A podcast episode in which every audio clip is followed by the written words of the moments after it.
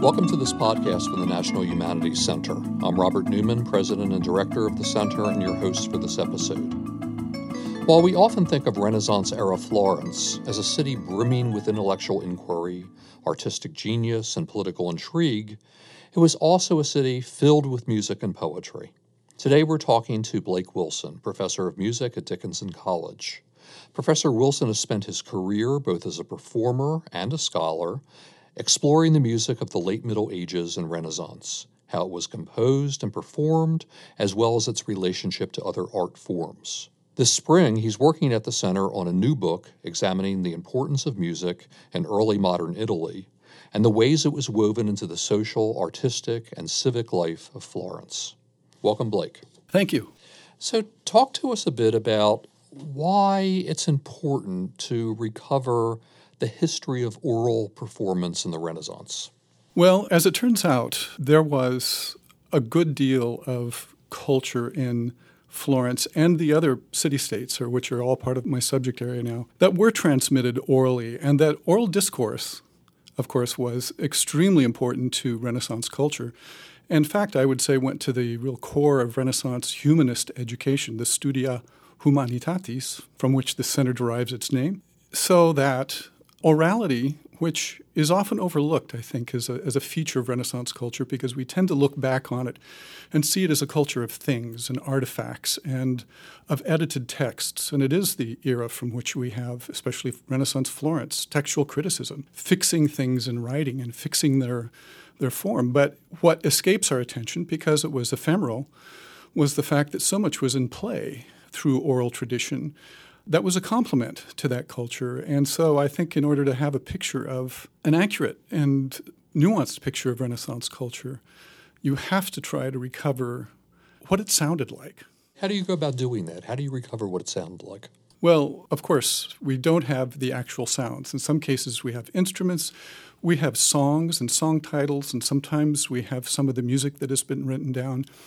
So, one of the frustrations, I suppose, of my topic is that uh, I, I, don't have any written music for this particular area. But what we have is the record of a great deal of activity, even though we can't recover the actual sounds. And of course, the actual sounds of any kind of aspect of the past are difficult to recover.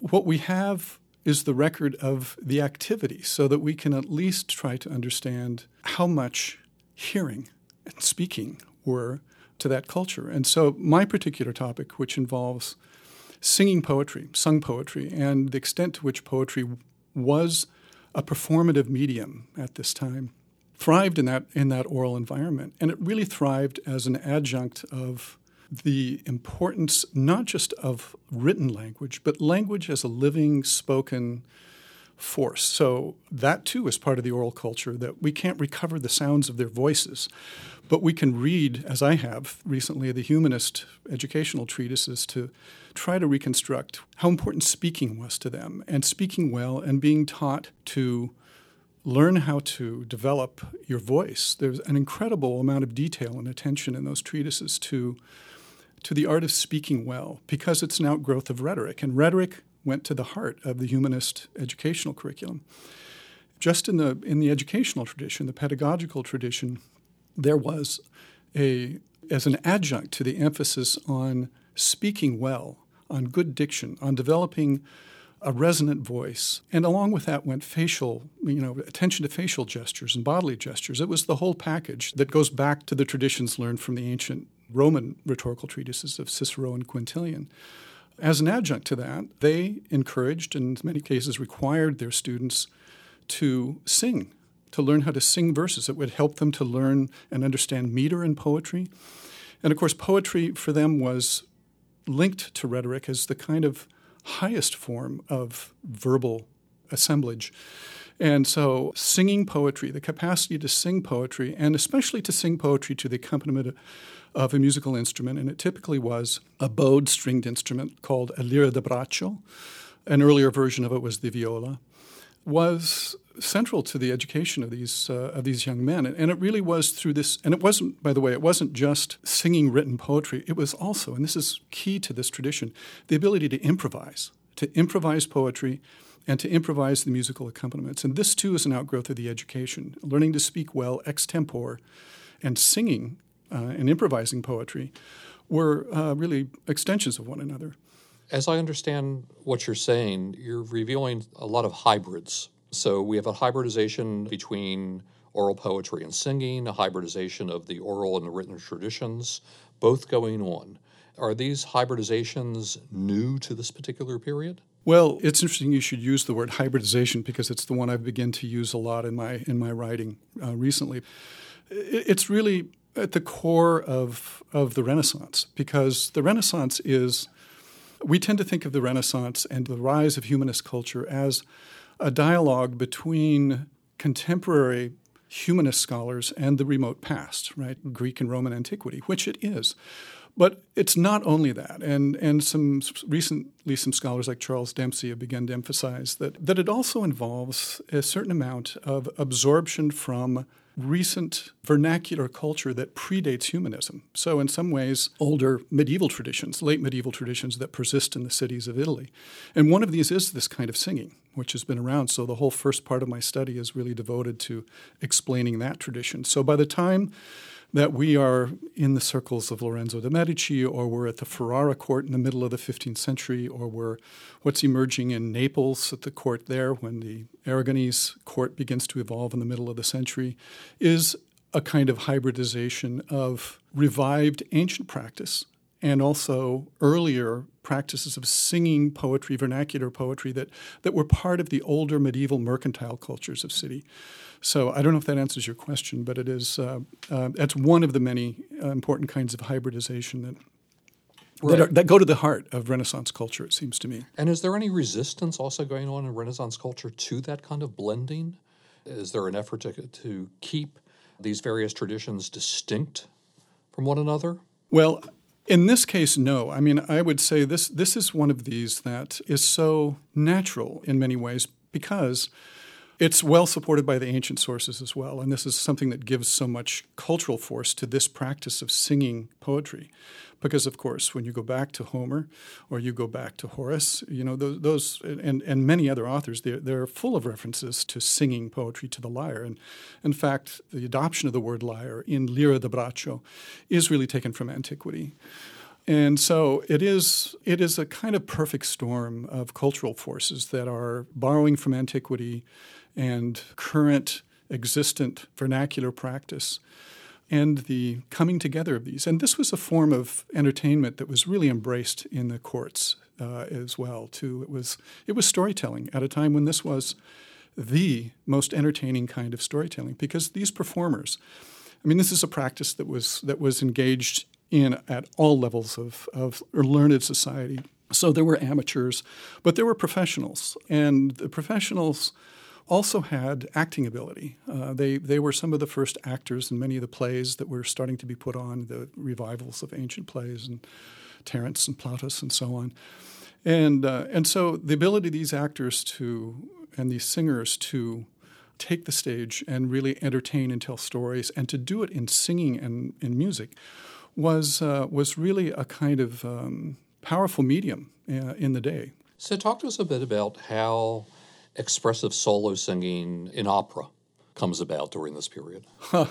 Interesting question. One of the reasons that I think this study is important is because, of course, opera arises in Florence in the late 16th century, and it is the telling of the Orpheus legends. And of course, or- Orpheus is everywhere in these Renaissance humanist revivals of this singing practice. And it is, of course, predicated on solo singing, but it is solo singing with kind of a changed environment of harmony and counterpoint and so on that evolved by this time. But I think it's not a, a development that we have sufficiently accounted for in terms of its predecessors. And so what we have between the, you know, kind of the tapering off of this improvisatory practice in the early 16th century and the rise of opera is the madrigal, too, which also arises in Florence in the 1520s and as a kind of increasingly preferred way to sing and hear and perform vernacular Italian verse. But that too, that history too, I think has not sufficiently accounted for the hybridization, I think, that goes on in Florentine academies in the early 16th century, where these improvisatory solo singers are present with people like Verdelot and Machiavelli and others who are the kinds of the shapers of the early madrigal. And what they're really concerned with is how does one effectively sing Italian verse? I think we don't have the story right completely yet until we understand the real history of solo singing in, in Italy. And that's, that's a, a piece of this puzzle that I'm hoping to be able to contribute with this. What would happen if we didn't have orality in the Renaissance? What would the Renaissance look like? And, and part two of that question is does orality and, and sort of manuscript print culture, which you're suggesting, merge to a great extent? Do they also diverge at some point? I mean, I think that is that's one thing that happens in the 16th century. And, and I, the 16th century is almost another book that needs to be written by somebody who, who knows that particular period better than I do, because I do think that, especially as ideas about imitation, uh, this is Pietro Bembo and is very important here, and especially as Bembo begins in the you know 1520s and 30s, at least in terms of when his influence begins to take hold, begins to really promote Petrarch as a model for the composition of verse. You begin to really move away from an oral environment, and I think he's deliberate in that in, about that because improvisation and orality depends on a certain kind of eclecticism and flexibility of being able to draw on multiple models. And I think there are other complicated reasons why this changes. And certainly print culture and a culture of reading uh, begins to take hold. And Bembo is an advocate of that too, of close reading of, of poetry and poetic texts. And so I think uh, there is an element of orality that is gradually lost across the 16th century. It's another story, as they say.